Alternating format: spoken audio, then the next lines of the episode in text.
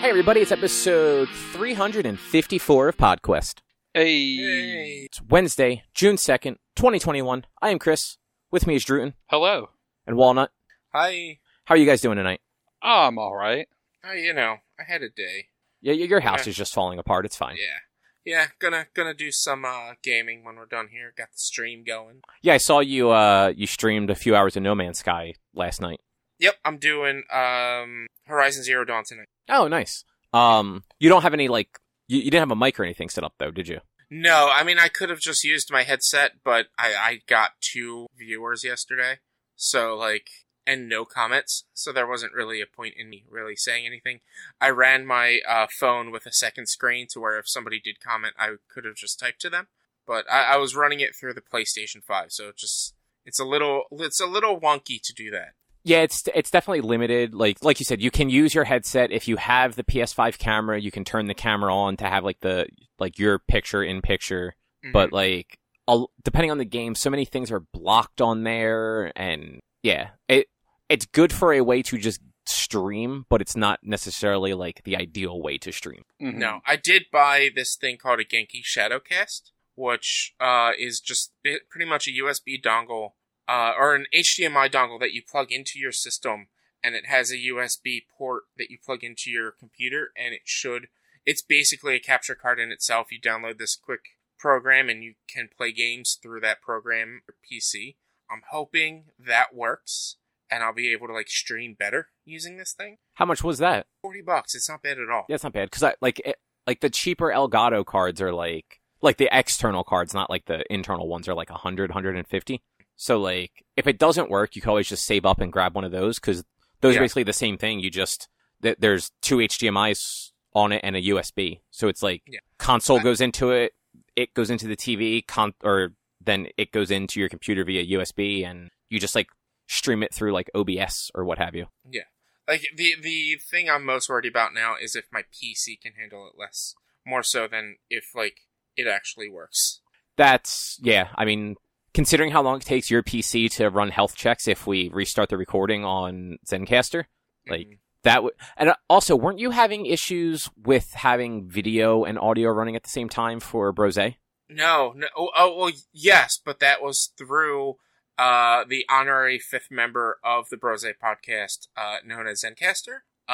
Their video program takes so much fucking CPU power that it was killing my computer. We now just run with normal Zencastr, with the VoIP, through Google Meets or whatever their Google's current, we had done a few times. Whatever Google's current video chat program is. We just run it like that now, and, my CPU doesn't break 40%. Whereas when we were using Zencastr's video program, it was constantly breaking 100% and locking down my computer. Yeah, that sucks. Though we never actually tried the video on Zencastr, so yeah, it's. I mean, it auto. You can't tell it to not record the video, so I think that was the issue. It was recording video and audio separately, but at the same time, and it was killing my CPU power. We've got the rest of a show to do. Yeah. So before we run down what we're going to be doing, a little bit of housekeeping. What do you guys think of doing a book club, but not books? I just don't have a better term for it. So explain your idea further. All right. So we go monthly, maybe bi-monthly if something's just a little longer. And we rotate. Each of us picks a thing each month. Can be a movie, can be a season of something. Nothing more than a regular 20 episode season, and something like that would definitely be a 2-month stretch. This way, we have time. And the other thing I would throw out there, at least early on, is we'll stick to platforms that we all have access to. This way, at least while we're kind of figuring it out and getting our feet wet, so to speak, none of us have to spend extra money. It's just, maybe an hour or two here, an hour or two there over the course of a month or two to come up with just something that all three of us will have formulated some sort of opinion on. I dig it. I can get behind that idea. This way, we all have, at least once a month, we all have something to talk about together, but Also, with the new format of the show, we should easily be able to get into things that we can all talk about together, but something we all ingested pretty much at the same time. Yeah, and you figure if this is an example, so I'm not going to actually propose this one, but say, like, in July, I proposed we watched, like, the first season of Arrow. I believe that's still on Netflix. I believe we all have Netflix, so, like, that would be fine. That's a 22-episode season. They're about 40 minutes apiece. So, like, that wouldn't be a watch in July and then record in August. That would be, like, a watch throughout July and August, record it in September. And then whoever is next in line would pick something like a movie or something to do in August, if that makes sense. Okay.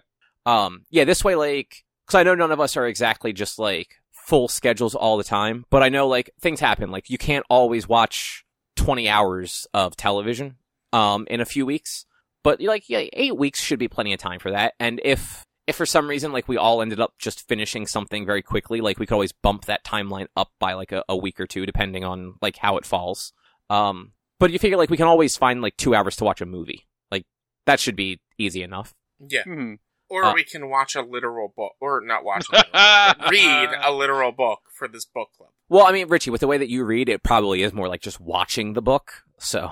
Yeah, I just stare at the pages until they flip themselves. Yeah, and I mean, like, I would say, like, something like a book or even, like, a graphic novel would actually be interesting to do. Probably something that we'd give a little extra time for, particularly, like, a novel.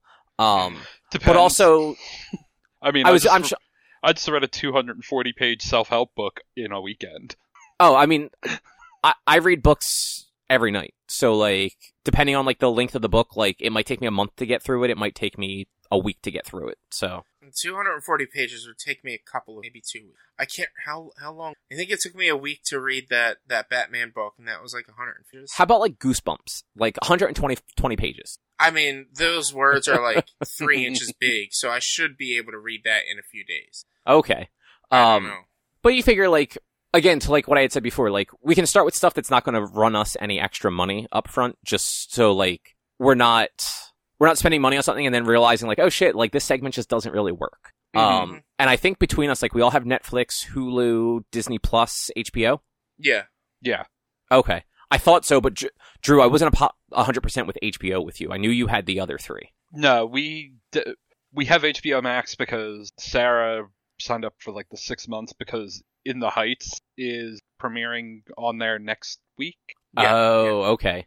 Actually, this is just a total side thing, and I'm not going to say much about it. Both of you should check out Mayor of Easttown. It's M-A-R-E, mm-hmm. not like mayor, like the mayor of a town. I've heard a lot about it. It's really good. It's like it's a detective-y show, but it's local. It was filmed local. It's based in Delco, either Delco or Chester. I forget which, but like that area. Pretty sure it's Delco. Like 90% sure it's Delco. It's a fictionalized. So I think if I remember what I read online, it's a fictionalized version of Easttown, not E-town. However you say that other one, Easttown in Chester County, but the one in the show is based in Delaware County. But it's just like they make references to Wawa, and mm-hmm. like their accents are mostly good, especially for like half the cast being British or Australian, and like. Sounding like they are like mostly from like the Philadelphia region. Yeah. But yeah, it's like it's a mini series. It's like 7 episodes. Like if you guys have time, like just because Sarah I think would actually like it a whole bunch, Drew, even if you wouldn't. Mm-hmm. So if anything, that's a recommendation for Sarah. All right. But yeah, so yeah, we'll start trying this whole book club idea. I'll try and come up with a better name for it than book club. If either of you guys have a better idea, like I'm all for it. The book club works. But yeah, we'll add a tab to that spreadsheet, and we can throw our ideas for stuff in there and kind of like go from there. And we'll rotate every month. We'll just keep a running tally of who suggested what in what month, and we'll just keep going. And Drew, like, if you want to recommend like a wrestling thing at some point down the road, when like we're a little more open to like subscribing to stuff, like mm-hmm. that's your prerogative. You can make us watch fucking wrestling if you wanted to. Look, it's gonna take me 2 or 3 months to get through a Raw or whatever. Listen, it takes me 2 or 3 months to get episodes. Just like don't give us like a WrestleMania, because isn't that like a 32-hour day or something like that? Oh, no, it's now 2 4-hour nights or whatever. I thought it was longer than the Super Bowl at this point. Like, I thought it started at, like, 5 o'clock on Friday and just went till sometime Monday morning. Fucking basically. I know my first suggestion. The last episode of Campaign 2 of Critical Role for 7 hours. I mean, we can do that. I feel like we're not going to get any of the fucking context. Yeah. No, you're not. You're not at all going to get any of the context. Oh, God, that's tomorrow for you, isn't it? Friday. Oh, well, right. It airs tomorrow. You watch it Friday. Yeah, I'll be watching it Friday because there's no way in hell I'm waiting till 10 o'clock in the morning to stay up until 3 o'clock in the morning. No, I did the math wrong. Whatever. You guys know what I'm saying. Yeah, 10 to 3 or 4 would be 10. No, 10 to 5 if it's 7 hours. Yeah. And then have to work the next day. Yeah. Mm-hmm. That's one of those you just take the day off. You just go ahead, Drew. You just go to bed after work tomorrow and then wake up at like 9:45, start watching it, and then like you're up for work the next day. Like I would not be able to fall asleep immediately after work tomorrow. But I also have some D&D prep to do that I completely forgot about over the past 3 weeks. So that can't happen either. Oh yeah, no, that's... When do you guys play? Friday. Oh yeah, you're gonna have to prep tomorrow so that you have your 8 hours on Friday to watch your first viewing of the finale. Yes, yeah. Right. Before we get too far off track, I'm gonna take this one since it was my idea. I'm gonna throw out the first fucking suggestion. This is gonna be a bad one. I apologize to both of you because I'm not excited for it either. We're going to watch Terminator Dark Fate. It's on Hulu. Okay. That was the most recent one where they brought Linda Hamilton back. It's apparently not good, but I have seen every other Terminator movie except for that one, and I just feel like I have to see that one. So it's a movie? Yeah, Terminator. Okay. Well, there was Terminator series and stuff. Oh, right. Yeah, the Sarah Connor Chronicles. And I'm sure that they probably have had other series. I don't know. No, that's the only one. To Sarah Connor Chronicles. Oh, you know what? We can go bad, and then we can go worse with the next month. I'll just suggest Monster Hunter, the movie. I mean, if that's on a streaming platform, like, you can do it.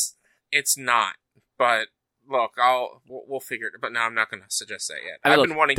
There is a whole realm of shitty, like, nerd movies that we could just do an entire separate thing about. I mean, you have the Assassin's Creed movie, the World of Warcraft movie, the Monster Hunter movie.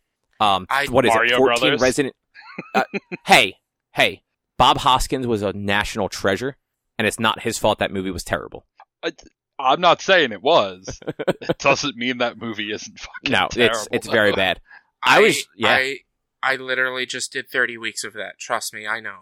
Yeah, no, that's true. But it's funny. I was only thinking about the recent stuff, but like, there's 14 Resident Evil movies, and that you guys remember Alone in the Dark? Yeah, what a fucking bad movie that was. It ended, like, at the beginning of the movie. Like, it just ended. You know what? In honor of his new movie, I think I know what my next marathon's going to be. Doom? It's going to be Shyamalan movies. Oh. I like him. I like Shyamalan movies. He had, like, 2 good ones. And his new movie, Old, looks very interesting. You say he had 2 good ones, but have you seen any of the recent ones? What was the last Shyamalan movie you saw? Oh, God, honestly, I don't know. It has actually been a long time since I've seen them, but Glass I didn't think it was interesting because I didn't really like Unbreakable all that much, which I know I'm like the lone one out for that, or the odd one out for that one. I did want to see the other one, Split, which was like in that same sort of universe with James McAvoy. Mm-hmm. Yeah. Well, you would have had to do Unbreakable, Split, and then Glass. Well, no, because Split is totally separate unless you watch all of them together anyway. Like, you don't realize...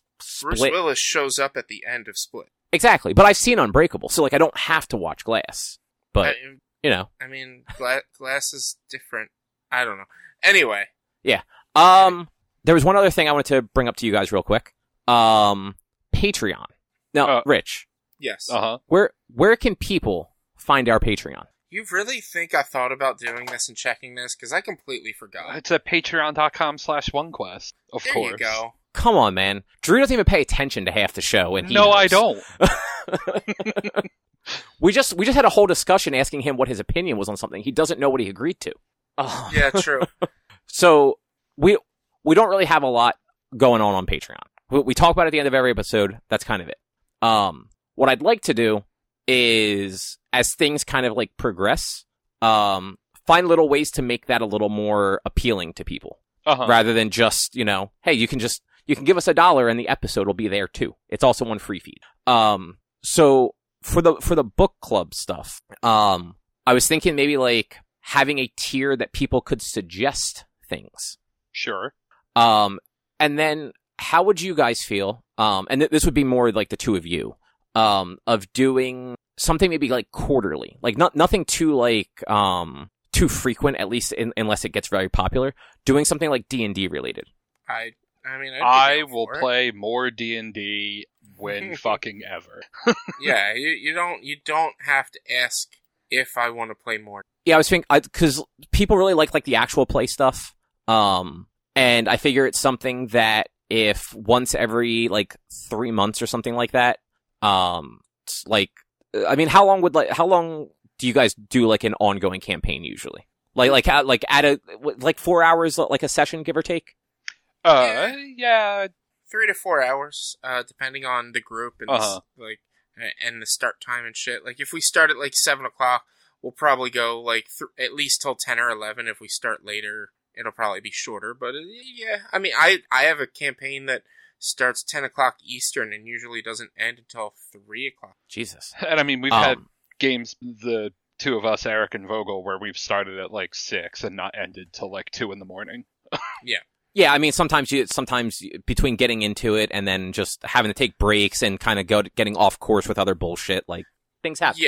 Yeah, but and I'm gonna use this term loosely. I don't actually mean scripted, but a scripted thing such as this, and we could keep it down to 3 hours a session. Well, so what I was actually going to say is if quarterly, I just keep using quarterly because it's an easy thing to kind of work at. If every quarter there was a 4 hour session that got broken out into maybe 4 individual hours, assuming that assuming that worked, then it could, there's a couple different ways to do it depending on if we have actual Patreon support at that point or not. We could release each episode weekly on Patreon, and then maybe after all 4 episodes of that session have been released, they can go into free feeds, or Patreon could potentially get the whole 4 hours, and then over the course of the next month they go up on the free feeds. So there's different ways to kind of do it based on what sort of support we're getting for it, because again, the only way that a lot of that stuff works is if we get some support just to pay for hosting. I'm not necessarily looking for people to give us thousands and thousands of dollars, though. If you want to give us thousands of dollars, Richie and I could use new computers to be able to do more cool stuff. The more money we get, the more likelihood we can stream it live and record it video wise and post. D&D is fun listening to. D&D is fun watching. So it would make, if we get more money, we can do more stuff. But just to help with hosting is nice as well. Yeah, exactly. And that's sort of I was trying to think of things like that, like little things that we don't necessarily have to. We all have day jobs, so it's not things that we have to carve out chunks of time every week to try and fit in, but it's things that can be done over the course of a weekend, every couple of weeks, every couple of months, what have you, and give us that little buffer of content to have things, basically. Yeah, look, I'm all for it, and if we play, you have to make a legit character, think about what they look like and things like that. You can't just, oh no, this was for you guys, not for me. No, you have to be part of it. Well, while we're talking about potential Patreon ideas, I have an idea that I've bounced around for a long time in my head, but would definitely require us to have a semi-legit video streaming setup, and it's to kind of come up with some sort of a gaming competition between the three of us, pick a level in a game, the levels from a game or whatever, and go across genres, since we like to give each other shit about getting good at games. Kind of like the thing they do at PAX. Yeah. Where they a bunch of people enter it, and it's maybe you're playing Street Fighter and Tetris and a fucking crane game or something like that. Yeah, something like that. Or fucking who can beat Mario Brothers 1 the fastest ever. That kind of, just those kind of throw all those things together, and like it could be an ongoing, like, once a month we get together and here's the fucking thing we're playing this month, and we have a running fucking tally or whatever. So far, everything I'm hearing about this is, Richie, you're gonna lose. Mario Bros. Like what? Cobb, what have we said to Richie about games? Get good. Exactly. I am bad at platformers. You know that. I just can't get good. I can't. It's practice. Practice makes perfect. You know what? As long as we get to play some Souls games or some shit like that in there, then... I'm sure we could find some fucking thing to do in, like, a Souls Bloodborne type game. We all own Bloodborne. I can't get past the first area, but we all own it. Yeah. We could definitely do a... like, a Patreon users decide each of our builds, or our select build, and whoever can get to the first boss, which I believe is Cleric Beast, and defeat them first would win. Yeah, and honestly, like, stuff like that is, if we all have set like PC setups that can handle streaming video and audio at the same time, which, Drew, right now you're the only one that does. Mm-hmm. That actually isn't that hard to do, because like we can all just grab our PlayStations, run it through like a capture card, and then throw it in. Like we would all just one of us would run it through like OBS, basically. Like it's not as hard as it might sound. It would take a little bit of like tweaking and stuff like that for like ones like that, but then like anything multiplayer, we can always just do in the same place. And yeah, I mean, honestly, I think all of it would be more fun all together doing it. Oh, I mean, that's true. Know, like, even if it's just like pass the controller. Yeah, pass the controller to speedrun Mario. I mean, it all depends on what we're playing. If we're doing like a PlayStation game, it has native streaming. It's not that great, but we can make it work. Right. If like this, like I was talking, I guess before the show, I just bought this thing called the Genki Shadowcast, which is just a USB dongle that plugs into your system, or an HDMI dongle that plugs into your system. You plug a USB into that and plug it into your computer, and you should be able to play games on your computer and cast from that. So it's reasonable and it's possible. We would have to decide what the tournament and challenges are going to be. Yeah. And then give me time to practice some of the platforming. No, you got to go. I'm not going to practice Bloodborne. You're not practicing Mario. How can I get good if you don't let me practice time? Trial by fire. Your entire life to get good at Mario. Look, just because Cobb is choosing not to practice Bloodborne doesn't mean I don't have to choose to not practice Mario. I'm choosing to practice. I mean, practice. Talk about practice? Drew, you know that. You know that reference. Yes. I do not. It's Allen Iverson. Jake's. Oh, okay. Yeah, I know who Allen Iverson is. Like, it was They were asking him a question at a press conference about practice and like why he didn't show up or something. Was this when he came back to the Sixers like a decade ago or whatever that was? No, this was in like his original run. Yeah. Oh. And so they're asking him like why didn't you show up to practice? You know you're going to get fined or something. I don't know, something stupid. I'm sure Jordan probably knows more than I do. But he just turns around and he's just like, "Come on, like it's practice. Practice. We're talking about practice. Practice." Like, come on, we're talking about practice, not a game. Practice. All right, that sounds like Iverson. Yeah. Yeah. But yeah, so just to circle back around, if people want to see us do like more varied content, head over to patreon.com/onequest. Like, give us $1, whatever you can. The more we can get off of there, the more we can sort of bulk up things, get more.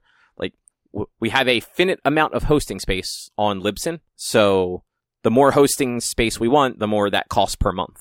But yeah, so help us out if you can. If you can't, I understand, but you know.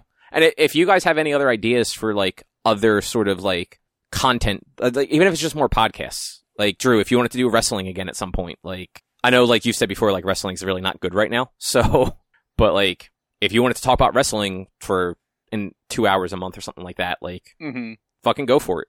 Yeah. Anyway, though, Rich, what is on the agenda for tonight? So today we have about 4 main topics that we're going to talk about. First, we all played the Scarlet Nexus demo that's out on PlayStation 5 and probably all consoles. Just PlayStation. Just PlayStation. Okay. I didn't know. I didn't really look too much into it. We're going to talk about that. Then Monster Hunter Rise's final update for a while was released last week. I played it. I'm going to talk about that. Plus, I've got a question about it afterwards to propose to these guys. Jordan, you finished Hannibal, so we're going to have a discussion about that. And Cobb, you watched Gundam 00, correct? Yes. So we'll talk about that as well. Cool. So what did you guys think of Scarlet Nexus? It was very, I want to know. Yeah, I want to know what you thought. Fuck. Yeah. I don't know. It was fine. It's not a game I would buy. Based on that demo, like, I don't know. I didn't feel like the combat was particularly special. It's like I said in our group chat. It's a Bandai Namco game that they really want to be a platinum game, like an A-team platinum game. Yeah. Like it felt like, at least with the female character, I can't remember the characters' names. They were super anime names, so they're going to be hard to remember. But with the female character, she was like slow and kind of clunky, and just the combat didn't quite feel right. But when I did play with the male character, it did feel a little bit more comfortable. I'm not sure. Cobb, you said you played with the male character. Druten, who'd you play with? The male character. Okay. It does have some interesting mechanics with the R2 using your psychosis to pull things. And, like, if you hit an attack and then hit R2, it swings, like, the thing you pull can potentially hit things twice. Hey, Rich, just to roll back real quick, it's psychokinesis, psychosis, totally different thing. It's all the same. It's all the same. You know. The setting is very interesting, but overall, it was, like, I played only the beginning portion of the guy's demo because I played the female demo first. And the dialogue was exactly the same for both. So I was like, all right, I don't need to play much more than just to get a feel for the character. But, like, the abilities seem cool. They, like, I don't know. I didn't hate it. But this is definitely not a game I'm going to get right away. Oh, yeah. Like, I didn't hate it either. It also totally does not surprise me that the mission audio stuff was no different at all. Like, they didn't seem to put too big of an emphasis on the characters being any different on the character select screen. Yeah, it's not that game. The little bit that you play in the demo reminded me a lot of Astral Chain, which was the Switch Platinum game that came out 2019. Okay, yeah, Only I really liked Astral Chain. My biggest complaint with it, and it was a very similar setup. You picked the male or the female protagonist, rather than it just being identical dialogue. Only the other protagonist had any dialogue. So if you picked the male, only the female talked. If you picked the female, only the male talked. But the story basically plays the same regardless. They're brother and sister. So, like, it's just you. If you're the female, she's just talking about her brother the whole time, and vice versa. But it's a very similar, like, weird monsters to fight. You use, like, special abilities that only certain people have. In Astral Chain, it was like you got bonded with the beasts from this other plane. In Scarlet Nexus, you get the, like, people have, you know, superpowers basically. Mm-hmm, and, like, in Astral Chain, so in Scarlet Nexus, you have those like your R1 abilities where, like, it's the other NPCs on your team. You can borrow their abilities, whether it's like improved defense or like a fire attack or going invisible and, like, going through things or what have you. In Astral Chain, it was, well, as you play, you just unlock the different beasts that former members of this unit used to have, and you would just change to them, and they all had a different fighting style. Yeah. I enjoyed the concept of this game more than I probably enjoyed playing it, just because, like, the combat felt very generic. Mm-hmm. Like, there wasn't. It felt generic and not great. Like, I feel like I need to remap the buttons on it, because stuff just didn't feel natural for the way that, like, attacks and everything were working. I only just actually looked up the Wikipedia to read, like, the synopsis for the story. I don't know if either of you guys checked this out. Fuck no. So, ready? Set in the near future and an alternate reality where humanity develops technology and forms society based on the substances found in human brains. Okay. These substances also grant humans extrasensory superpowers. The other suppression force or OSF, recruits members with supernatural abilities to protect humanity from the Others, mindless monsters descending from the Extinction Belt. Wait, wasn't the one fucking meter just called Brain, too, now that you mentioned that? I think so. And I can't... There were, like, 2 meters, and I couldn't really track either of them. Like the psychokinesis, the 1 meter... fell anytime you used the R2, and the other one gained, but it slowly fell as you weren't in combat. And I would need more time with the game to really fully understand it. Yeah, I think the demos did a good job of showing what the combat looked like and what the game looks like, but it obviously didn't have enough in it to really let you know what sort of depth there is to it. Did you go into the menus at all? Not really, no. I went into the start menu after my characters got a level up, and I was looking at the level. It's a sphere grid, and it is intense. I did look at that. Yeah. It is huge sphere grid for your character's abilities, and it is nuts. Okay. Yeah, I looked at it, and I was like, should I bother leveling up my character? No, fuck it. If I die, I die. This is a fucking demo. Who cares? I'm not going to try to understand what's going on in here for this demo real quick. If I had the full game, I'd care more, but they also probably would have given a tutorial for it. Whereas... Exactly. This grid was nuts. I mean, the little bit I looked through the grid, it was pretty generic. It was 5% increase to melee attack. I don't mean what you get. I just mean the looks of it. Oh, all right. I opened the menu, saw the grid, was like, nope, and left. Fair. And you know when sphere grids like that, or just level grids, or skill trees, or whatever you want to call them, get big like that. It gets hard. It becomes just daunting because even if like you said, Drew, it's 5% this or extra that, you still find yourself going through long chains of things to see what that path leads to. I had a similar problem with what was the last one? Shadow of the Tomb Raider had an unnecessarily complex skill tree. Yeah. That was just there was too much on it for that sort of game. I have a bad tendency of demos and stuff like that of not going into any of those things because I figure if I like the game enough, I'm going to buy the game. And the game, like you said, Rich, is going to have some sort of tutorial at some point that explains that to you. And they're going to do a better job explaining it to me than I'm going to do of just stumbling the fuck through it. Yeah, yeah, true. I also, this is funny, I just noticed this. So this game is the demo is only available on PS4 and PS5. This game was announced during the Xbox 2020 last May. Fun. So, yeah, I thought that was funny. But so it's coming to Windows, PS4, PS5, Xbox One, and Xbox Series X and S. Not coming to Switch as of right now.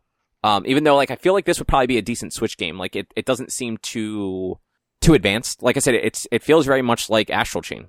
At least in, aesthetics. Mm-hmm. I mean, it looked pretty nice. I can't say it looked amazing, but I don't know that... Granted, I haven't looked at a shit ton on the Switch. I don't know that it would run on a Switch well, though. I mean, like I said, it looks very similar to Astral Chain. Astral Chain also had a lot going on, and that game ran perfectly fine, at least to me. I never noticed any, bad slowdowns. It did run... I preferred playing it on the TV. There was too much to play in handheld, but it was still doable. Mm-hmm. And, yeah. Also, this... I'm just finding this out, too. Back in March, it was announced this game is getting an anime adaptation. Fucking, of course it is. It's already an anime. Yeah, exactly. I'm totally not surprised on that. I'll keep an eye on it to try to watch it because I do want to get back into more anime that I haven't really been watching. I have recommendations for you if you want them. Yeah, we'll talk about it later. Yeah. It's going to premiere July 1st. It's being done by Sunrise, which is the Gundam studio, ironically enough. And it was licensed by Funimation for outside of Asia. So.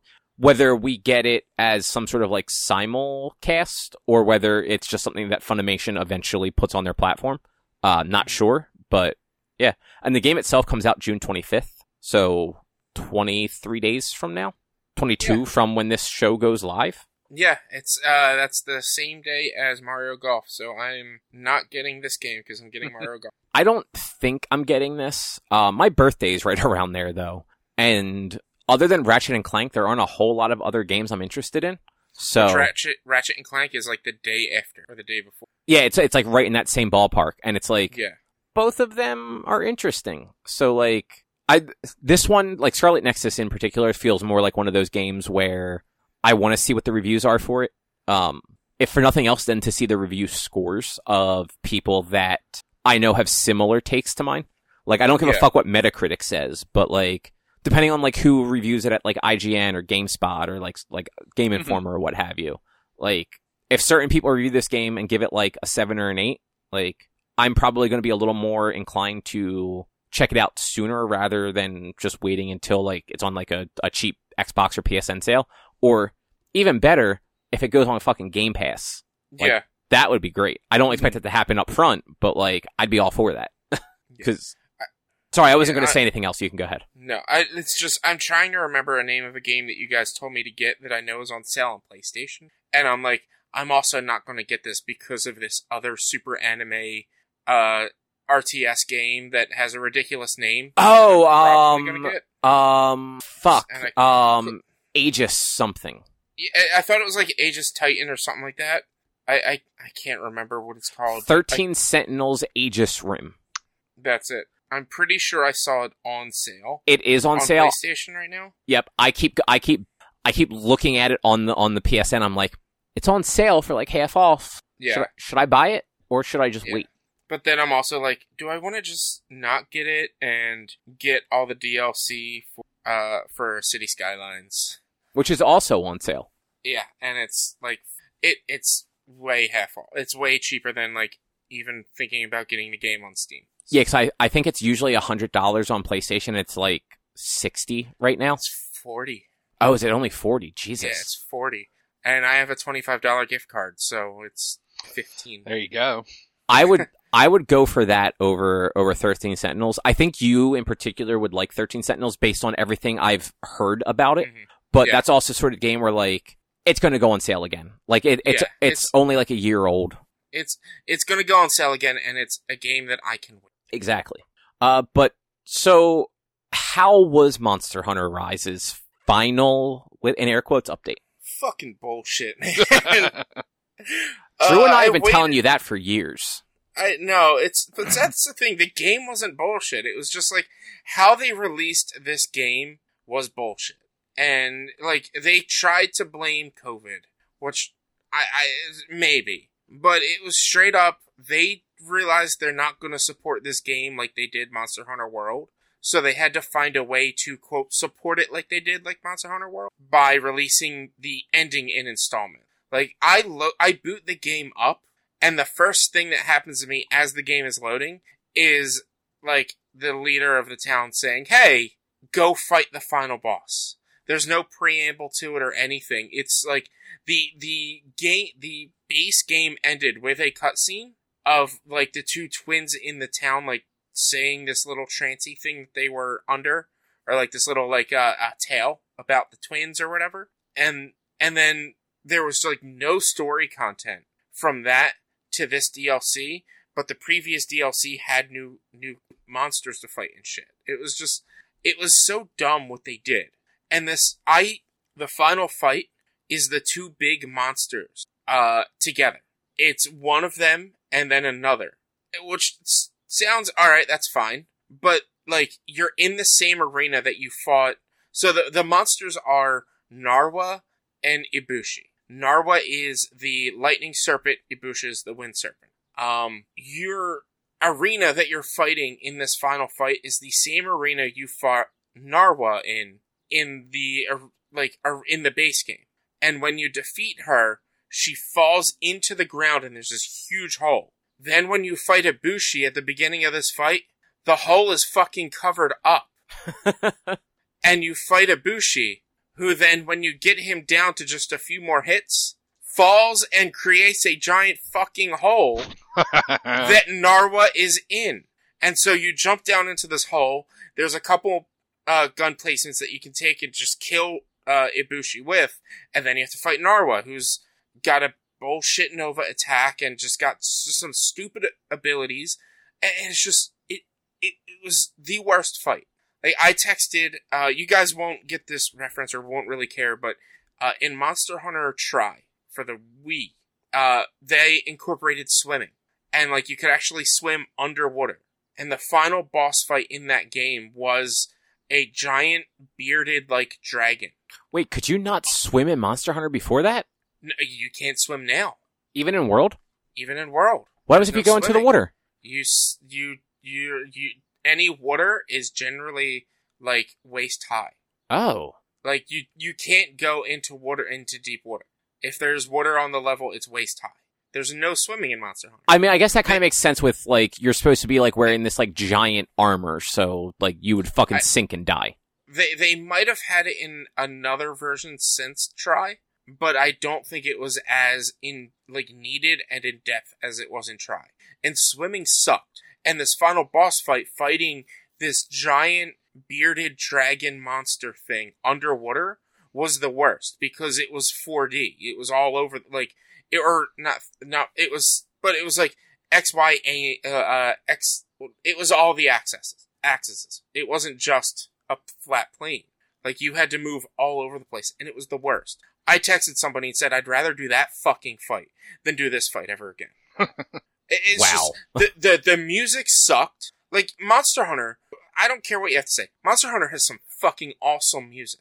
Like, they have some great music. And the final boss fight was just this boring, beautiful music, beautiful song, if you're not in a fight song, but it was just boring and slow, and I'm like, I'm trying to get into this intense fight mode, and it's just like boring song. It sucked. Yeah, like soft, like slow, like, I'm assuming it was like slower soft music. Yeah Like, that doesn't make sense for like a fight, for like an, like, not at all. It makes sense, like it kind of works in like a normal RPG, like a turn-based RPG kind of.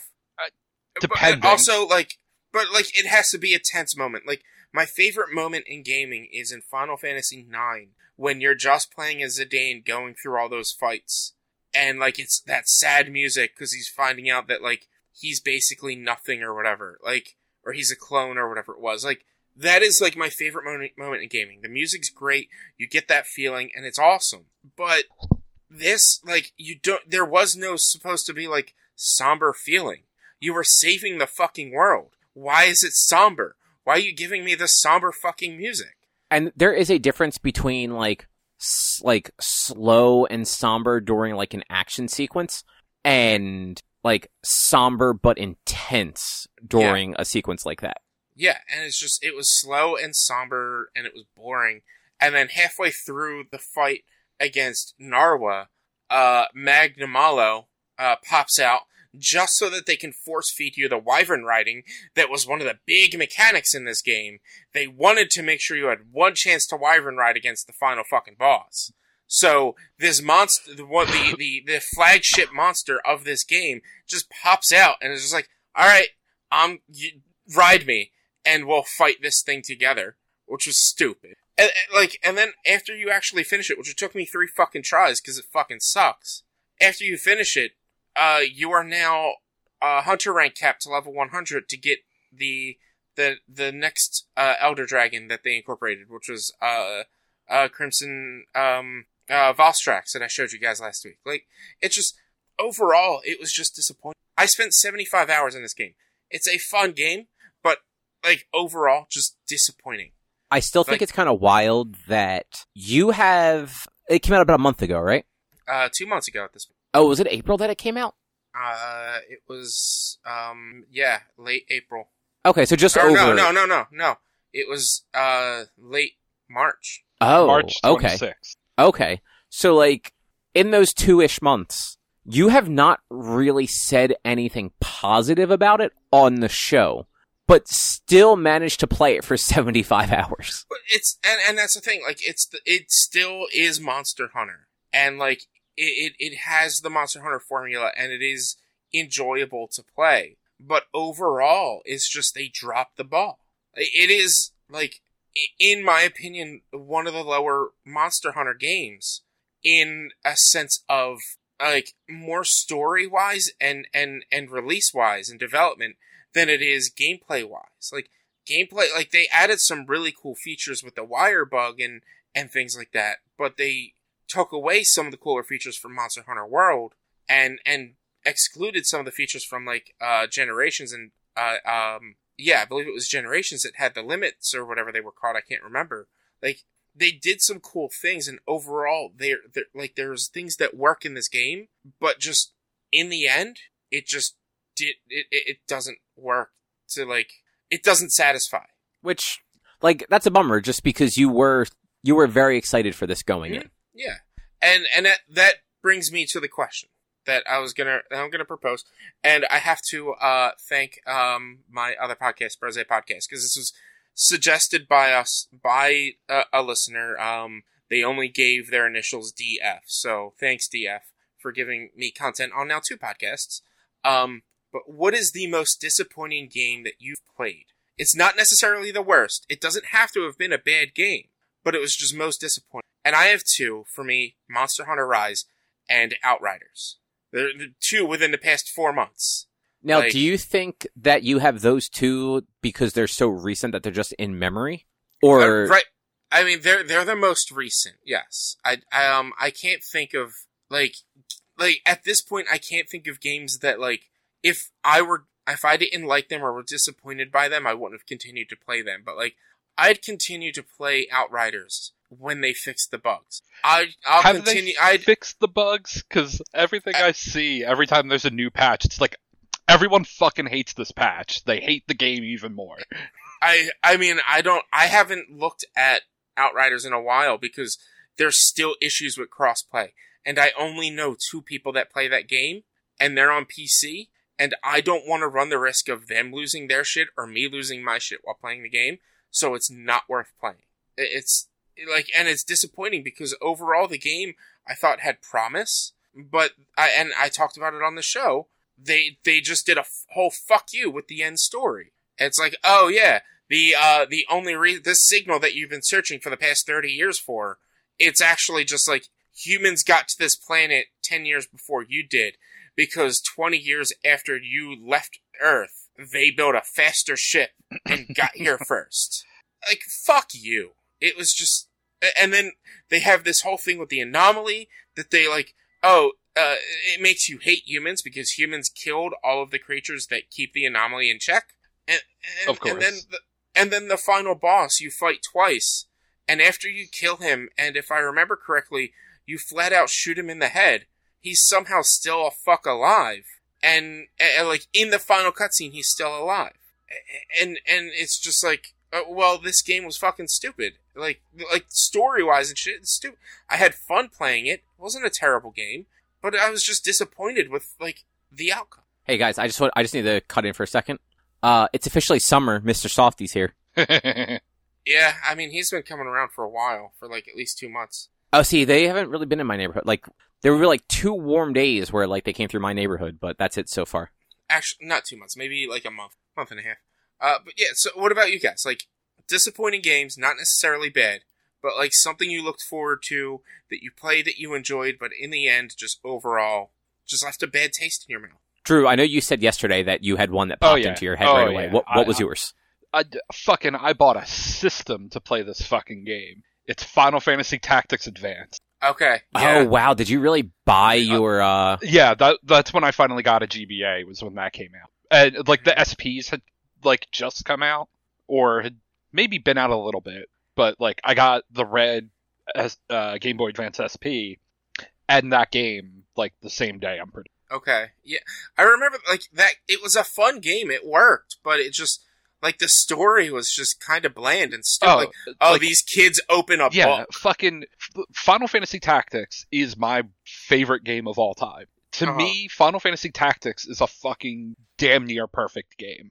Yeah, I would agree. It is a near perfect game. There are very few people that have anything bad to say about the original Tactics. The story is fucking amazing and, like, deep and adult-ish, like, especially by comparison.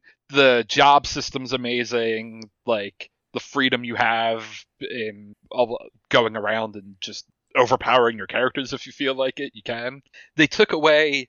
The only thing I liked that they did in Tactics Advance was you kind of got to set up the world map however you wanted. Yeah. Like, you would put down the different places, like, mm-hmm. as the story progressed. Yeah, they took, like, an of mana type way to it. Like, most of those games, you plot out the world as you play. You choose what dungeons open and stuff. But then they limited the jobs based on races, and then the fucking judge system was... I was about to say, wasn't that the game that added those horrendous fucking judges? Yeah, like, you could wind up in a fight where it's like, oh, white magic and items are banned, so guess you can't fucking heal the entire fight. Yeah, hope and that's when it's like... those are the ones where it's like, alright, well, I'm just gonna turn this off and turn it back on and hope I saved recently. Yeah, well, but also, like, I mean, you could then hopefully be able to, like, move your way around and avoid a fight to have the laws change, but theoretically you could be completely fucked and have no choice because it's on a, like, set thing. Like, if you were, the law changed every day, or what, I'm pretty sure, and every time you moved one space was a day, so mm-hmm. you could be in a spot where you only had one place to move to the one fight to do, and hey, you now know the laws are going to be fucked. Good luck. Now, did you ever play the DS one, like A2 or whatever they called it? I didn't, because I hated the first one so much.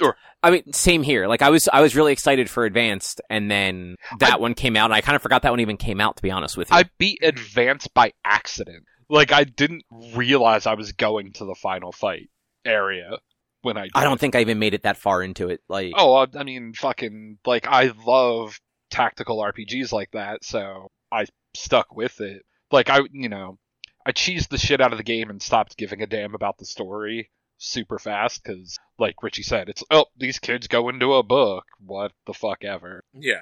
And, like, I forget, I think I picked the last area by accident, and then once you go to it, you can't go back, and I'm like, well, whatever. And then the final fight was like, okay. Mm-hmm.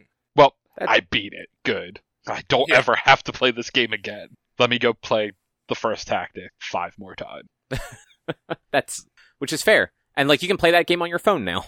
Yeah, I fucking have it on my one tablet. I should maybe start playing it this week while at work, while I have no loan. Maybe that's what I'll do all week. Play through play a 24-year-old game. Did you have any other things that kind of, like, popped out at you? No, that's the only one that jumped out to me. That is the, like, platonic ideal of a disappointing game. That is, to me, what Monster Hunter Rise is to Richie, but probably even... yeah. So, yeah. I have a couple.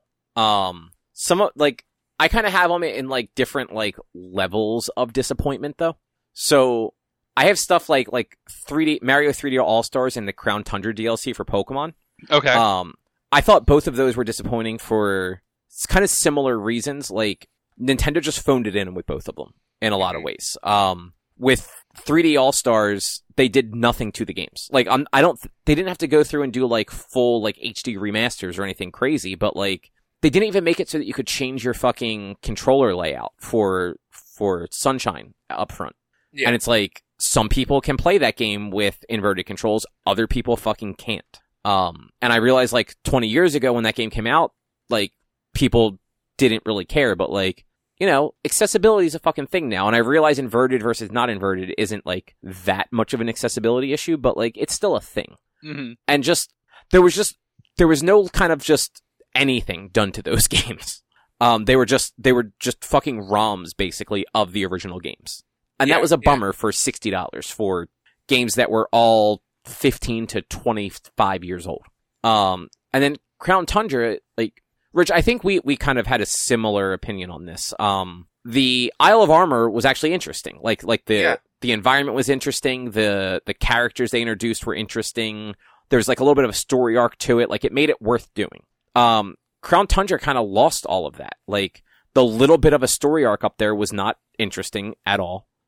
It was all just about finding these legendaries and catching them, and it kind of, like, took away from them being legendary. Yeah, and that's like my thought on Pokemon in general when it comes to Pokemon. It's like, there's too many fucking legendaries. For them to all be in this one area, like 90% of them to all be in this one area, like, yeah, it does, it definitely takes it away. Yeah, and for so many of the Pokemon that, like, I was actually interested in seeing in this game to be locked behind that, Dynamax cave bullshit. Mm-hmm. Yeah. Like, I hated that entire system. I hated going into that with Pokemon that you couldn't pick. I hated having to do it with strangers because it's just, it's impossible to get a fucking team in that game of actual human beings. Yeah.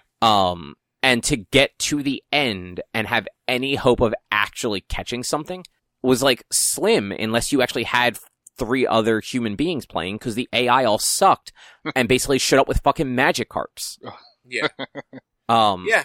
So, like, that, like, to go from, like, Sword and Shield was, it had a lot of flaws, but it was, I think it also succeeded in a lot of ways, and I enjoyed Isle of Armor, like, what they did with that. Mm-hmm. And then, like, you get to the Crown Tundra DLC, and it's like, oh, so you guys just kind of gave up halfway through this, huh? And, like, I kind of agree with that with all of Pokemon Sword and Shield. Like, I feel like they just phoned it in for pretty much the entire thing. Like, we had, like, mm-hmm. discussions about how, like, it just didn't feel right. They made it too easy. There was no actual, like, puzzles, and, like, it that game as a whole was what, like, is, like, the what's the word?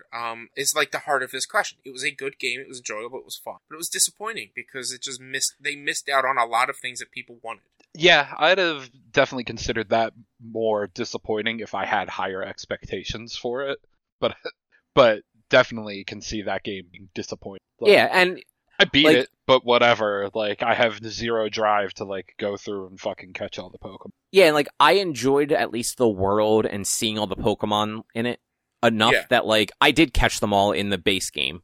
I may have actually caught everything in Isle of Armor, too. But then by the time it came to, like, the Crown Tundra, it was just like, yeah, this environment isn't even all that interesting. Mm-hmm. And like, for me, I lost it when it... Like, I had most of the Pokemon in Isle of Armor, and then kind of gave up because the RNG for catch rate was too fucking broken. It's just broken.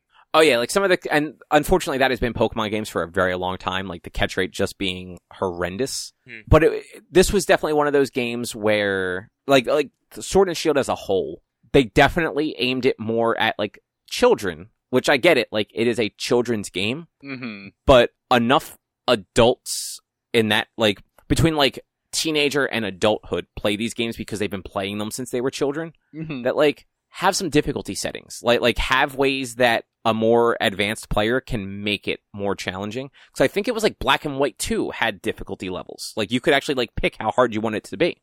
Yeah. Anyway, just do what I did and make a team of all inanimate objects. Whatever. Yeah, I mean, like, you basically have to do shit like that to make it challenging. Yeah. I but mean, even that at that point where I kind of tried to make it arbitrarily hard, it fucking wasn't. Yeah, like I started with, like, a team where I was just like, all right, I just want to pick cool Pokemon that I catch, and I'm not gonna get rid of any Pokemon I like. So once I get 6 that I like, that's it. I'm not going to swap them out or anything at any point. But then, yeah, I did the dog team. What was I working on after that? I can't remember what my next team was. But yeah, I started, like, next Pokemon game, I might go for a Nuzlocke first run because, like, that'll make it difficult. Yeah, and, like, why not? And that's what I know, like, buddy, my Evan, he ran it Nuzlocke first run. She's like, I hear this game isn't going to be that hard. I'm going to Nuzlocke it first run. Just see where I go from there. Yeah, and, like, honestly, like, that is a decent way to make it more challenging. Mm-hmm. So I have a few others on here. They're going to be very quick ones, though, except for the last one. Okay. Marvel's Avengers, but specifically, like, the pre-launch and beta stuff. Because by the time I actually played the game for real, like, I knew what it was. Like, I knew what I was getting into. But, like... I was excited for that game before they started showing it off. I'm like, oh, that's great. Crystal Dynamics doing an Avengers game. Like, this is going to be a story-driven, like, action RPG like they have been doing. And then, like, as, like, they started showing more and talking about it more, and then, like, the beta happened and all, it's like, oh, no, that is not what this game is at all. What a huge fucking disappointment. I would argue that, like, I see what you're saying. and I understand it. And I'm not saying you're wrong, but I would argue that that is not necessarily... It is in line with the question, but, like, I was having a discussion with in a group chat about Final Fantasy VII. How they complain that it's an incomplete game. And I'm like, that's the coldest take. You took the terms Final Fantasy VII Remake as remaster, and it's not a remaster. And that's on you. And I think I kind of feel the same with, like, you expected more than what it was going to be. And then it became a disappointment towards you because you were wanting more than what it was. That is valid. But also... disappointments are all based on expectation. Like, if you have a low bar for a thing, you can't fucking be disappointed by. Like, you can. But and like I said, in the heart of the question, it's like you played it, you thought it was a good game, but it was a disappointment. This is you thought it was going to be something different, and disappointed that it wasn't what you thought it was going to be. So I understand what you're saying, and I agree, but I also like.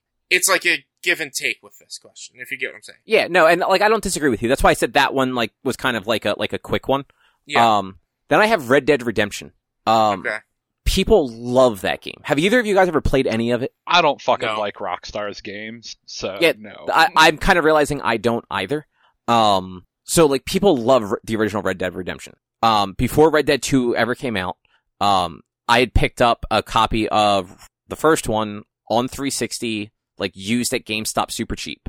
And I popped it in and I started playing it, and it was just so disappointing how just uninteresting and unfun that game was for me. Like, it was like a 7 or 8 year old game at the time. So, like, I realized, like, I was looking at it as, like, well, modern games don't play this way, but I was trying to give it the benefit of the doubt at the same time. It's just, it was very slow. The controls were kind of janky. Like, the characters were interesting, but not fun. Like, I had no... There was nothing about that game that made me want to experience the rest of it. Yeah. Which, like, now that... Like, that really is very much, like, Rockstar. Like, I remember trying to play Grand Theft Auto 4 and just not getting into it. Same. I played a lot of 3 and Vice City, but it was always just with cheats running around just doing stupid shit. Yeah. I mean, most of the time when I'm playing a Rockstar game, like Grand Theft Auto, it's like... I'll play and I'll go through the story for about 4, 5, 6 hours. And then I'm just like, all right, I'm done with the story.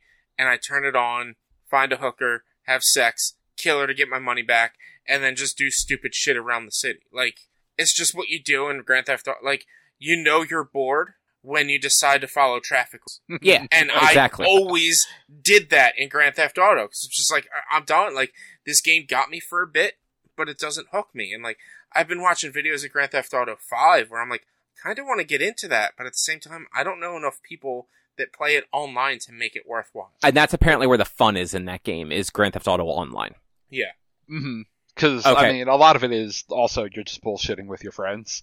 Yeah. In the GTA Online. Yeah, exactly. So then the other one I have is Final Fantasy XII. Yo, fuck Final Fantasy XII. That game sucks. So Final Fantasy XII came out, I want to say in 2006-ish. Was it that late? I think so, because I'm... Maybe it was a little before that. Maybe it was like 05. I think it was pre-PS3. I'm going to look real quick. It's a PS3... Oh, wow. No, holy shit, March 2006. Man, I shouldn't second-guess myself on game releases. So that was a period where I was really into Final Fantasy games. Like, same. I had played 7 through 10 and liked all of them. Tactics, I had played 4 at that point, I believe. Or I was playing 4. And, like, up to that point, there hadn't been a Final Fantasy that I had played that I didn't at least find something enjoyable about. Mm-hmm. And then 12 happened, and I didn't like anything about it at the time. Like, the combat... We've talked about the combat system before. Like, it's a bad combat system, at least early on in the game, and I never got through it to know if it got better. Uh-huh. Like the characters weren't really all that interesting. Like they pulled in the fucking judges from Tactics Advance because this also happens in Evil East, the realm from Tactics. Yeah, they want to call it the realm from Tactics, but it's fucking no, it's not. But like, it is, but it's like so divorced from the original Tactics. Yeah, but yeah, like that game was just not like I was so excited for that, And then like, cause I remember going to GameStop, like, I don't really buy steel cases, like, on purpose. Like, sometimes they're just there, but like, I got the steel case for it and everything. Like, I was excited for that game. And then I was just immediately fucking disappointed. Same. Yeah, I can totally understand that. And then my very last one, and I'm curious to see what you guys think of this. The Legend of Zelda Breath of the Wild. Huh. So there's a caveat to it, though. I'm disappointed that it's not a Zelda game. I think it's a very good game, though. I mean, I mean, I can see what you're saying. It's also similar to, like, Pokemon, very lacking of puzzles, very, like, I don't know, I feel like it does stick to the heart of, like, an original Legend of Zelda, where it just throws you into this world. But that's it. That's, like, the only thing that's kind of, like, Zelda-y. Like, I go to a Legend of Zelda game for puzzles and dungeons and stuff like that, and Breath of the Wild did so many cool, innovative things. It's an amazing game. Yeah. It is the worst Legend of Zelda game. Yeah, I mean, I can totally understand. I can understand that. Like, I wouldn't say it's the worst Legend of Zelda game, but I understand where you're coming. No, that's true, because there is, like, that 3DO Zelda, like the Wand of Gamelon. Like, that's actually the worst. Skyward Sword exists. Skyward Sword is a really good Zelda game. Is it? I thought, or wait. We talked about this before. Apparently, it is actually more. It is more favorable than we think it is. Like, everyone talks shit on it, but if you go back and look at, like, Metacritic for it, which I know I said before doesn't fucking matter, it actually reviewed pretty well. Yeah. Sure, but I feel like the general consensus on that game was bullshit. Fuck that game. That was Wii. That was because all the Wii control stuff. It was the motion controls. Like, everyone hated on it or wanted to hate on it, because it was the motion controls, and even more so with Skyward Sword, because it was they had the new, pristine motion controls that, like, it wasn't just waggle, it was, like, you actually had to swing a specific way, and if you missed your swing, you would miss and shit. Like, people hated it for that. But it was, I played through it. It was a really good game, and it's, like, it story-wise was fantastic. Which, I believe that, and, yeah, I mean, that's Breath of the Wild, fantastic game. Like, did so many things that games hadn't done before. It's not a good Zelda. Now, I don't know if you guys realize this. On July 11th, 2014, we did a Friday 5 Most Disappointing Games. Oh, hey, how about that? Rich, you actually did not do one this particular week. But Drew, you did. Okay. The fuck did I put on my list? Would you care to guess what your number 1 and number 2 games were? It's Final Fantasy Tactics and Final Fantasy Tactics Advance and Final Fantasy 12. It is. You also had on here Watch Dogs, Madden NFL 07 for PS3. Okay. And any PS2 era EA NHL game. Okay, yeah, that sounds about right. Watch Dogs, I super wanted to like, but then realized it was just a GTA clone. And like I said, I don't like Rockstar's games. It felt like a Rockstar game, so I was like fucking noped out on it real fast. I had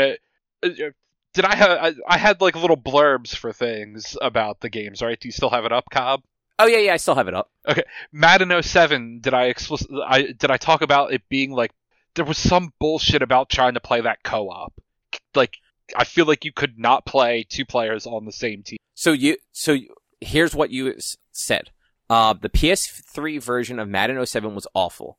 It was missing so many of the features that the PS2 version had. Uh-huh. And then in parentheses, franchise mode, co-op play being the two most glaring omissions that my brother and I were missing. Okay, yeah. So, because, that 04 to 06 run of Madden's on PS2, like, my brother and I would either do, like, each do a franchise mode. A couple times we would do franchise modes together, I'm pretty sure. But then also a lot of times we'd just be like, all right, we're going to play the two of us against the computer and, like, just bullshit around. And fucking that Madden 07 did not have it at all. And it was like, which is so fucking weird.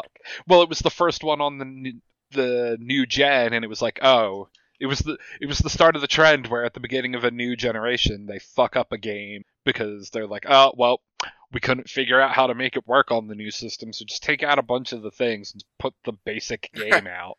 Right, because 07 would have released in, like, August of 06, and then it would have launched on the PS3 that fall, but it would have been on PS2 prior. Yep. Oh, wow.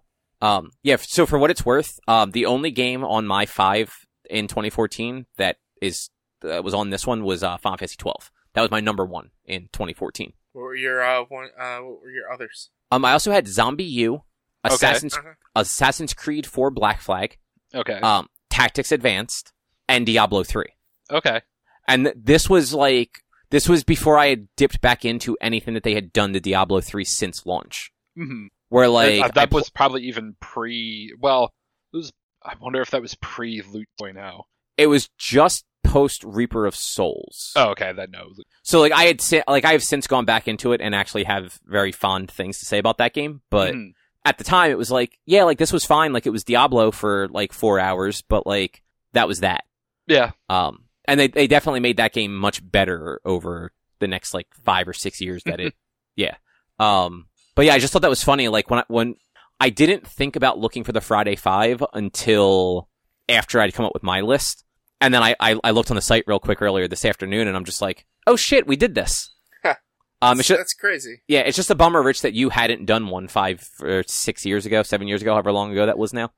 I think I did them like once a month. Yeah, you kind of, you did dip in and out of them, especially in 2014. Yeah, I think 2014 was, I don't know. 2014 was a year.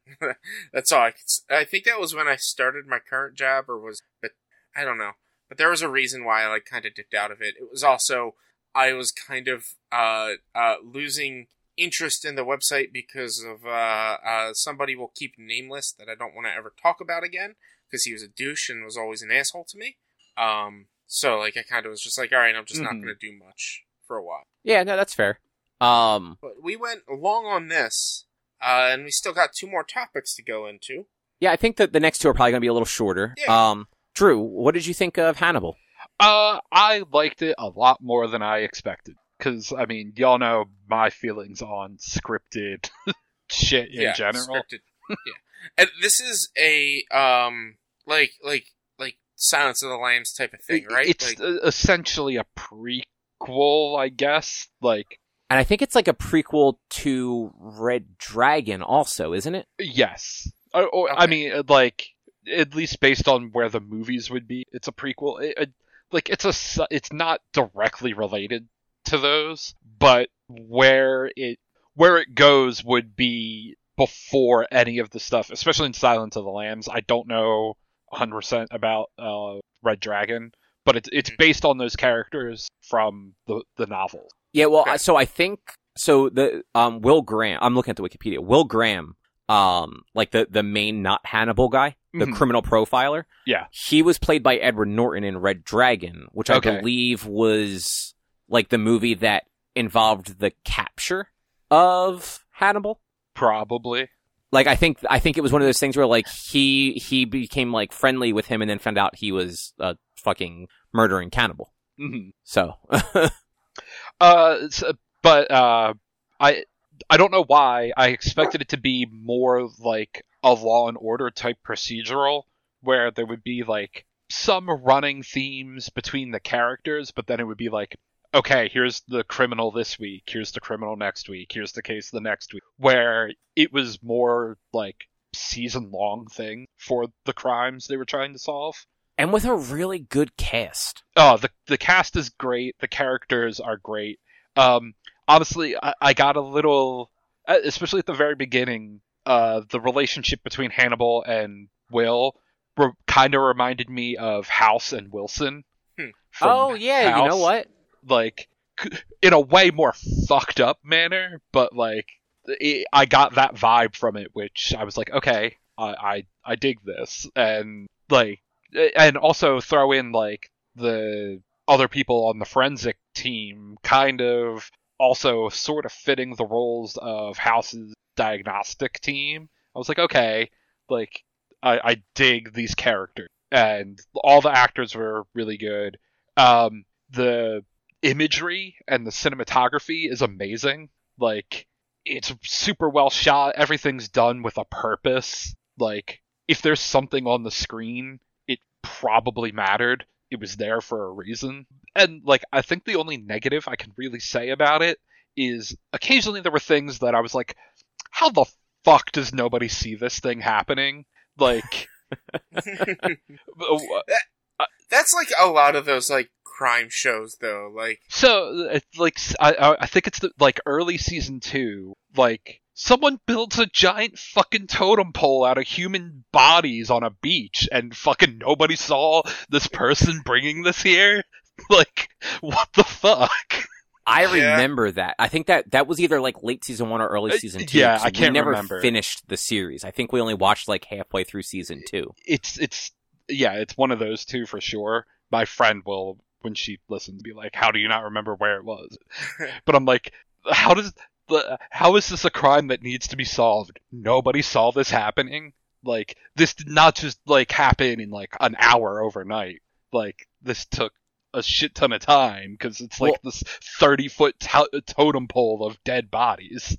Well, maybe they like built them in segments, put them in the back of like a U-Haul, and then like just drove them there, dumped them on the beach, and like put it together like in a few hours overnight. Still, like, but like again, it led to a super cool shot when you first saw this fucking thing. It was like, oh, what the fuck? But then I was like, wait, how the fuck did nobody see this being built?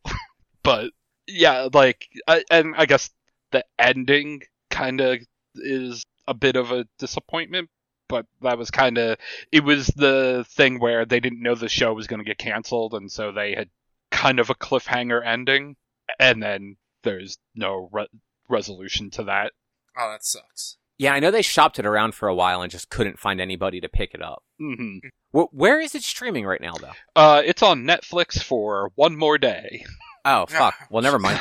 It goes, well, one more day as of when this goes up. It's on there till the 4th. And I haven't seen anything about it going anywhere else anytime soon.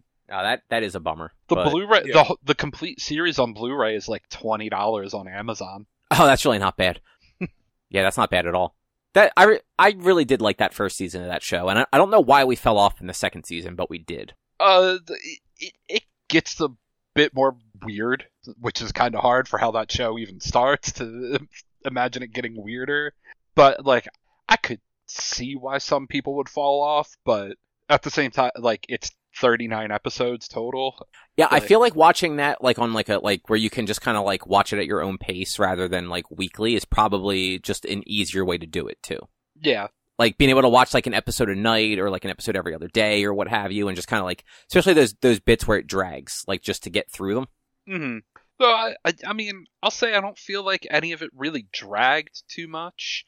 Like, oh, well, that's good.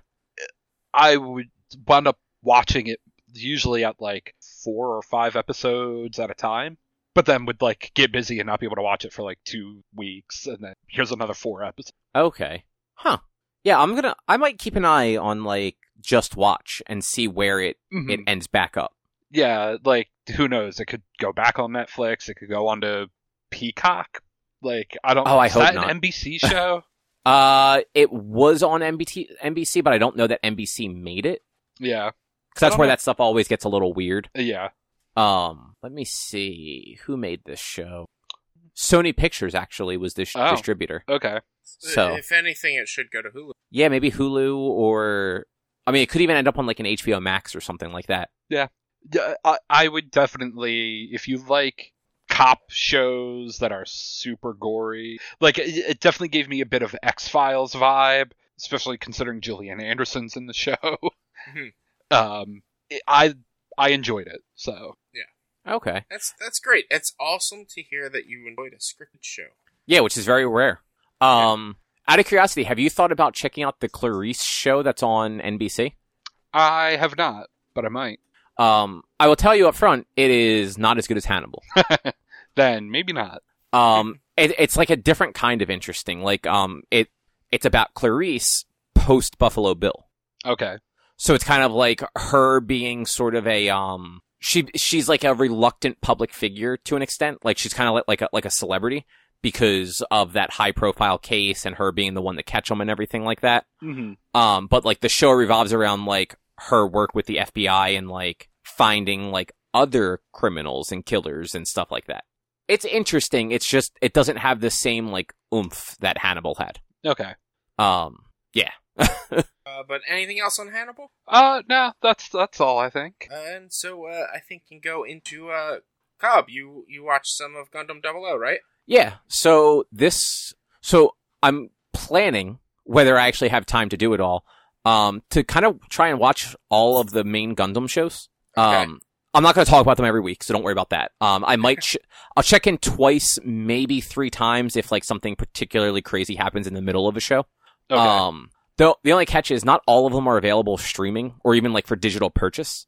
So that's going to hamper my abilities a little bit. I'm going to have to like find like the Blu-rays for stuff and things like that. I particularly want to get through the Universal Century, which was like the original timeline from like Mobile Suit Gundam through like the early 90s. Yeah. And then there were a few other times it popped up since then. But I started with Gundam 00 because it was kind of, it's not the most recent series, but it's a more recent one. And it's general, from what I remember, it was generally well received at the time. Yeah, and it would make sense with a watch story like this to, like, kind of watch one of the ones that are, like, least offensive. Like, and not offensive as in, like, they say bad shit, but offensive as in, like, the animation's gonna be good, and, like, the sound quality's gonna be good. Yeah, like, Mobile Suit Gundam, the original from 79, is available on Funimation, and maybe Hulu. I'm not sure about that. But it's also from 1979, and I've seen most of it. So that, like, that's the one, like, sort of, like, catch with Gundam stuff. Anything released between 79 and, like, 2000, I've probably seen at least a few episodes of. Because in the early 2000s, I downloaded a lot of anime illegally. And I didn't always finish things, but I started a whole bunch of shows. But yeah, so this was one that I had never seen before. It was kind of, like, post that period of me really, like, following stuff, like, closely. So it ran from 2007 to 2009. It's 50 episodes. It was actually split up across two seasons, which I didn't think Gundam did. I thought it was usually just a straight, like, 50 episodes. Mm-hmm. This one felt, so far, I'm about a third of the way through it. It feels like it's trying to be a little more, like, grounded in our reality.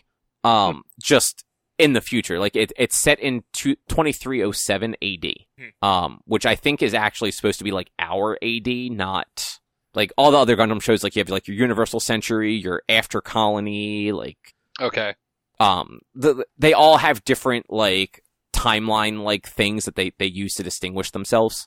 And it's usually based around like when people started living in space. But this one is actually like AD, and it's. The world is split up into, like, three superpowers, basically. And there are elevators that go into space, which I think is kind of cool. So rather than it being, like, these, like, space stations that people live on and space colonies, which I'm used to from, like, the original Gundams and, like, Gundam Wing and stuff, it's, you know, elevators with, like, once you get up into space, it seems like they're, like, these giant, like, resorts and stuff like that. Like, they have, like, these elaborate shopping malls and restaurants and all different stuff you can do, but it's just like it's an elevator ride to get back to Earth. Yeah. I'm sure it's a very long elevator ride, but it's still just an elevator ride. They had a space elevator in Avengers. It takes like an hour. But yeah, so all the mobile suits in this show are more like tank-like than Gundam. So, like, even, like, the non-Gundam mobile suits that you think of, like, the Zaku's and stuff like that, like, they still, in my memory at least, they still kind of fought more like a person than a tank. Yeah. And a lot of, like, the mobile suits that they show are kind of more, like, lumbering tank-like things that, like, they can't just, like, take off into the air. Like, they have to actually, like, extend, like, thrusters and stuff like that to, like, get any sort of, like, vertical lift. They're starting to introduce, like, more mobile ones, or agile, I guess, would be a more better name. Like, they're thinner, and, like, they can fly a little bit easier and can do more, like, elaborate things. But then you have the Gundams that are just fucking tearing through everybody, and they can fly on their own and do all sorts of cool shit. It's got a similar setup to Gundam Wing, where... Do you guys remember Gundam Wing at all? I maybe saw, like, an episode. Like, the only Gundam series I've ever actually tried to watch through was, like, G Gundam. That was a good one. I liked G Gundam. Yeah, because that was the one where, like, it was, like, the tournament or whatever to rule Earth or something like that. Like, yeah, like, whatever country won became, like, the ruling country for, like, the next X amount of years. Yeah. So, like, that's really the only one I have any sort of memory of, and that was watched on Cartoon Network. Yeah, that one was badass because the one dude also had a horse, and his horse also went into a mobile suit. Yeah. Because they were the ones where, like, they weren't piloted like a normal, like, mech. That, like, it wasn't like Steel Battalion. They had, like, this thing would close over them and then open back up, and they'd be in, like, a jumpsuit, and it would be their movements. It was very Pacific Rim. Yeah, exactly. But the fact that, like, the one dude had a giant robot horse that he put his actual real-life horse into to pilot was just awesome. That's insane. But yeah, so Gundam Wing was 5 pilots that were not connected to each other, all kind of came to Earth separately.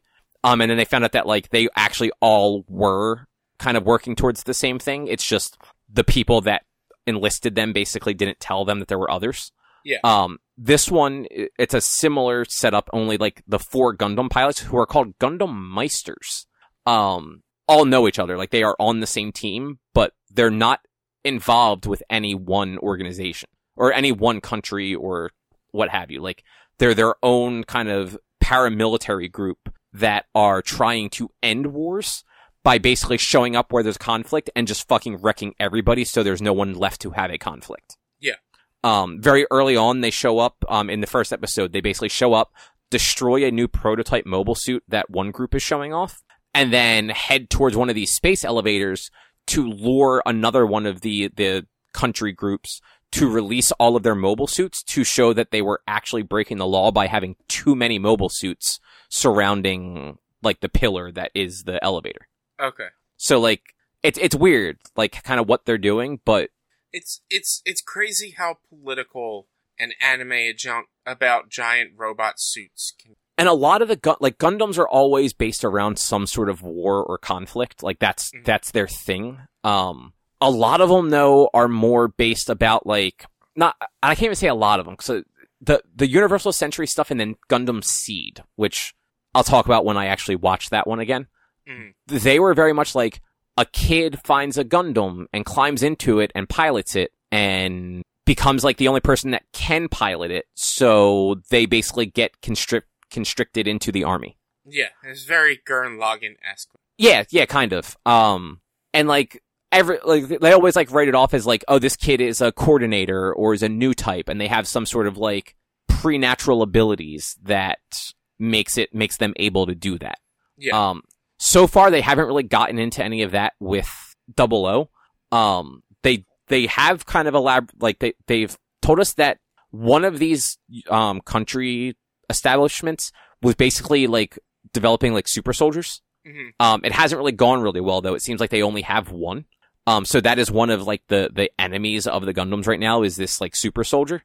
But one of the Gundam Meisters also was kind of, like, put through this program against their will. And they seem to have, like, a bit of, like, a split personality. And whenever they come into contact with this other pilot that it went through the same program, they both get these, like excruciating headaches, and a lot of times it makes them kind of, like, rage out.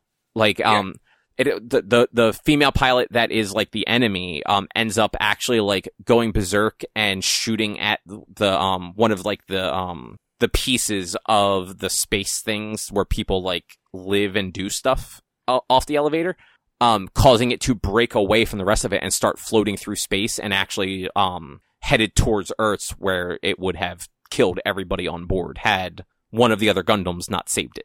Okay. But yeah, it's like they're doing a lot of interesting things in it. And I'm sure, like, some of the later Gundams have done similar stuff. Like, I know Iron-Blooded Orphans is also very popular. And that one was from just a few years ago. But, you know, for something that's, like, 10 years old, like, it feels like it's a world that could happen someday. Yeah. That's pretty sweet. Gundam's always been, like, a cool series.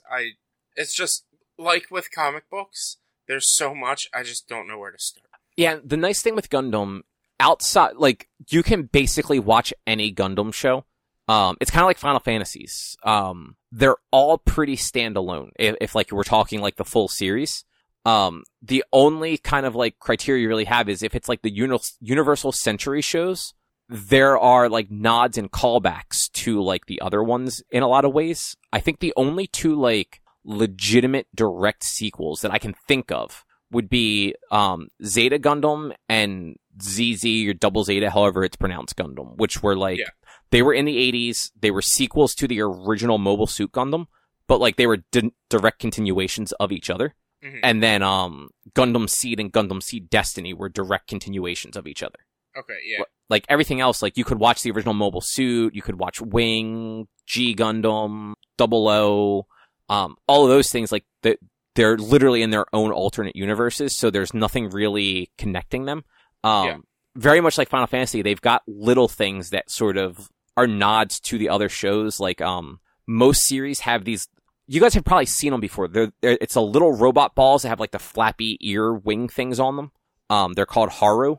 Maybe. If you saw one, you'd be like, oh, that thing, I bet. Yeah. We've been to enough anime conventions. We would recognize it if we saw it. True. Yeah, I'm actually just going to send you guys a picture real quick if I can find my fucking Facebook. Like, those dudes pop up in most of them. There's usually a bad guy with some sort of, like, mask on them. Like, that, like, obscures their identity for the most part. Until, like, later on in the series where you find out, like, who that really is. And it's the main character's brother or sister or family member or long-lost twin clone. Yeah, like, right? In Gundam Wing, it was very much that. One of, like, a main female character finds out that she was adopted. And then, like, halfway through the thing, she finds out that, like, her older brother is actually this villain. Yeah. And, yeah. It's, like, stuff like that, like, is very common between a lot of the series. Haven't met a dude with a mask so far in this one.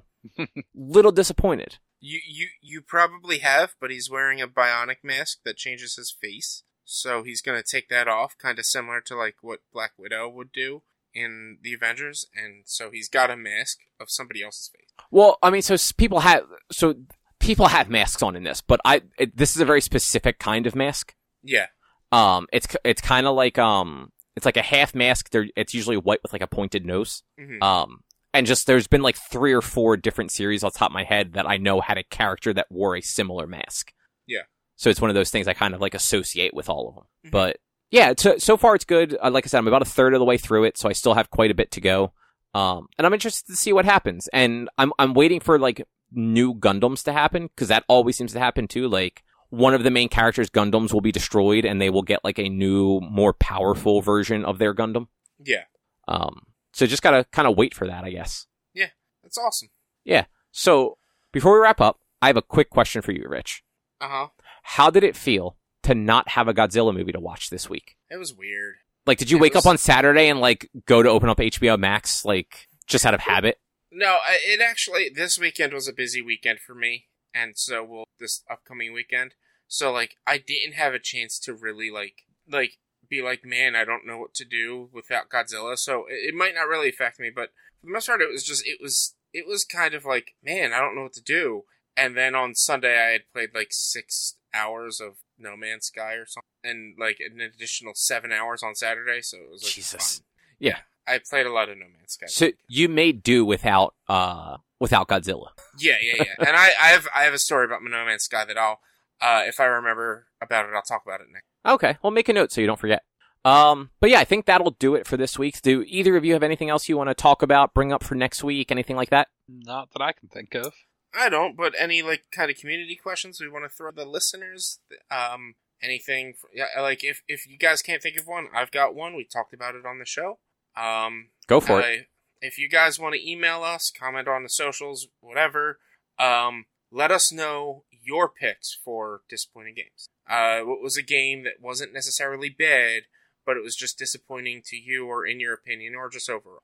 And you can feel free to say Final Fantasy Tactics Advanced. It 2/3 of us agree. I agree too. I wasn't sure if you'd played it, so. I did. I really enjoyed it, but I understand the disappointment, and I can agree. Cool. All right. Well, yeah. In a month, we will talk about Terminator Dark Fate. Next week, we'll probably do a little bit of something for predictions for E3, since that'll be starting up. Mm-hmm. But otherwise, we will be back next week. If you want to find more of our content. Sorry, I got confused there. If you want to find more of our content, you can head to www.one-quest.com. You can also support us, like we said at the top of the show, by going to patreon.com/onequest. If If you can't support us there with dollars, you can always go to your favorite podcast platform, like Apple Podcasts, Google Podcasts, Spotify, Stitcher, Amazon Music. Rate us, review us, subscribe to us. Those things all help a whole bunch. You can also find us on social media, facebook.com/onequestonline or at one_quest on Instagram and Twitter. Our YouTube channel is youtube.com/onequestvideo, and you can always send us an email to social@one-quest.com. But that'll do it for this week. We'll be back next week with something else to talk about. Thanks for listening. Bye. Bye.